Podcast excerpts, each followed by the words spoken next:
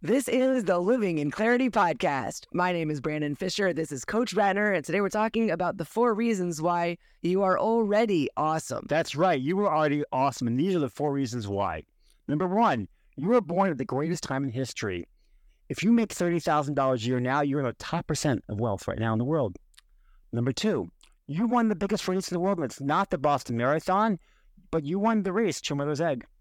Number three, if you're watching or hearing this, that means you're already given the greatest gift in the world, and that's your eyes and your ears. And number four in life, 10% of what happens to you, and the other 90% are the reactions from you, which means if you change your reactions, you can change your life.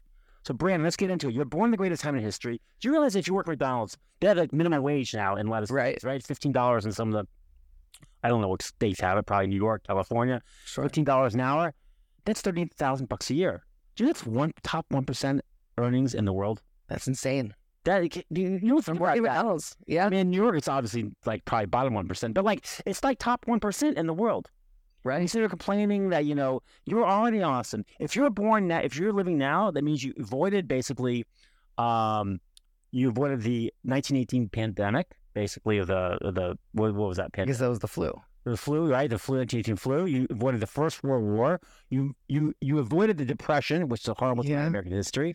You avoided the Second World War. Yeah. Yeah, um, I mean, like, and now you're going through this time in life where really everything's awesome. Yeah. You're very blessed to be living this You have time. penicillin, you have bathrooms that work. right, right, I think that's the biggest thing that we have right now. right. so that's number one. Number two, you won the biggest race in the world. Really, when you think about it, you being here is a miracle in itself. Which means when your parents got together, unless you're like a test tube baby, which I think you still parents have to get together somehow. It still comes still still come together. Still have, still have, an, you still have this, um, an egg, and you have a cell, right? And there's hundreds of millions of cells that have to race to that egg, and yours won, and you beat hundreds and hundreds of millions. Not like you know, not like a marathon where there's like five or ten thousand people. Hundreds of millions, if not billions, of cells you beat out. If that didn't happen, you wouldn't be here. It'd be you, be your brother, your sister, or somebody else, or you wouldn't even be here. Yeah. You live in a world of winners. Yes, you've won already. You won the race. Number three, if you're watching or hearing us right now, you were given a great gift, and that is your eyes and your ears. And you take we take it for granted every single morning. Yeah, we Right. do. This is why you know when when uh, when Jews wake up in the morning, they first thing they say is uh, they give you a thank you prayer. Thank you, God, for giving me my soul back to me and giving me everything I have. I have the ability to walk to the bathroom. I have the ability to make decisions in my head. I could wash my hands. My holes work all worked the right way.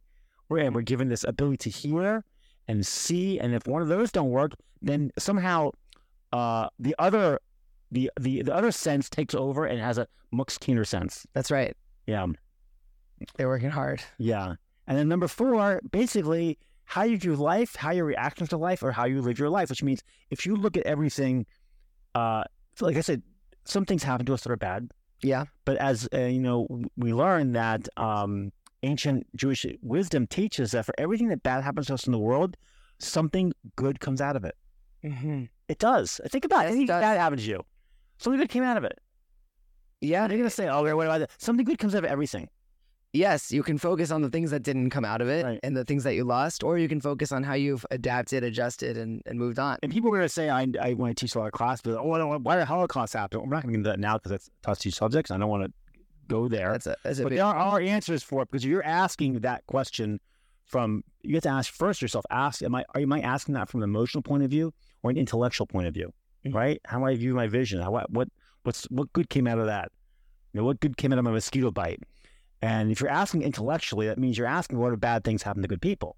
Mhm. Uh, it's like, why did I stub my toe? I know it's not the same thing as the Holocaust, but still, why do bad things happen to good people? If you're actually asking for intellectual reasons, there's an answer for you, which we'll get into a different podcast. But if you're asking from an emotional point of view, there is no answer. there's none. There's none. If you're asking why did my you know, my my husband or wife die, God forbid it happens to you, but why did my husband or wife die? No answer I'm going to give you is going to say is going to is going to satisfy your answer. Like imagine you know your close one dies, you're at the, at gravesite, and you're crying, you're crying, you're going why why why, and then your best friend comes over to you goes. Uh, the reason why they're dead is because their left ventricle got a blockage from eating too much meat, which caused the blood to stop flowing to their brain and stop their heart. Oh, thank you. I, I feel so much better now. Oh, I didn't realize that was a real. Oh, thank you so much. Thank you so. much. Okay, let's go have a party. Like, like Right. that makes sense? yeah. No, that doesn't make Not at all. That doesn't make sense No one would ever do that. No, no, because there's no answer. When you're emotional, there is no answer. So how you how you react to everything in the world is basically how your life is. If you look at everything bad that happens to you as bad, yes, you'll be miserable in your life, and you will basically uh, not be awesome. But if you want to be awesome in life, change your reaction. You cannot change the way people act to you. You can't change their reaction to you, but you can change your reaction to everything that happens to you. You can't change other people. You can change yourself. They say, you know, like people say, I want to change the world, but you know what? Start with yourself. Yeah.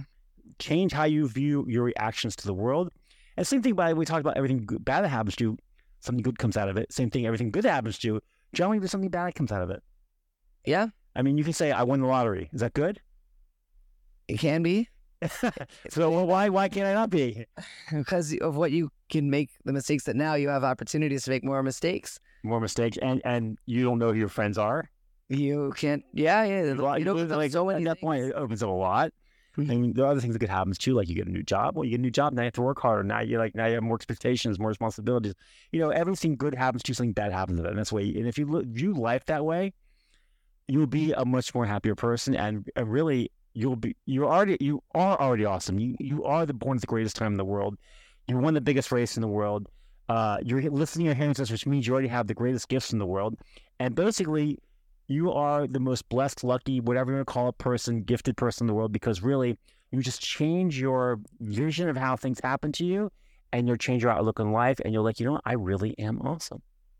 I mean, you really are awesome. Right. If you can read the notes that God made about you before you before you uh, were born, someday you get to go you go to heaven, you get to read those notes, and you're like, wow, look at all these great things. I you know, like hopefully you did a lot of those great things. But there's two kinds of regret. The ones there's a regret of trying something and failing, which is fine. You regret it, but at least you tried it.